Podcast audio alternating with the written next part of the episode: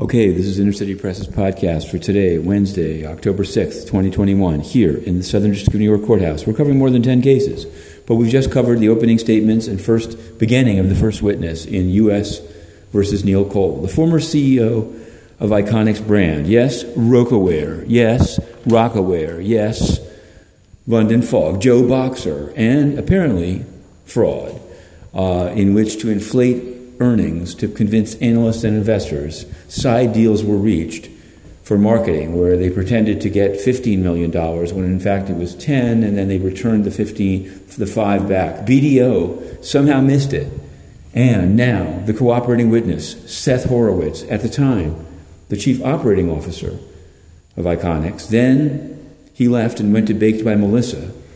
Then he was charged and pled guilty to securities fraud and cut a cooperation deal and apparently, in the course of his allocution to his, to his uh, plea agreement, neglected to admit some prostitution related activities. This arose yesterday in the final arguments before the opening statements.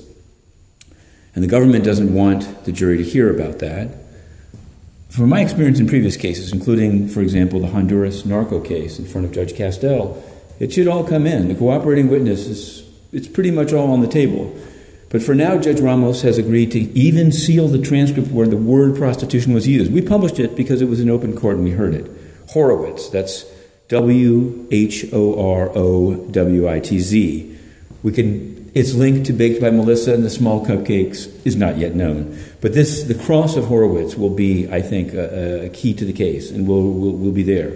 Meanwhile, speaking of fraud, we've put in a number of questions to the United Nations, including about the Pandora Papers. These are serious leaked documents showing that many of the many leaders, including some given UN posts by Antonio Guterres, himself a font of opacity, trying to be polite, um, have been parking money offshore. We're talking about Kenyatta, Uhuru Kenyatta. We've asked the Kenya mission to the UN now three days in a row, confirm or deny or comment in some way on the president parking money offshore in London real estate, in, in Panama foundations, and they don't even answer. They're the president of the Security Council. They won't answer questions about why the slaughter in Nigeria, for example, or in Cameroon is not even on the agenda of their month of, of virtue signaling. Virtue signaling and fraud.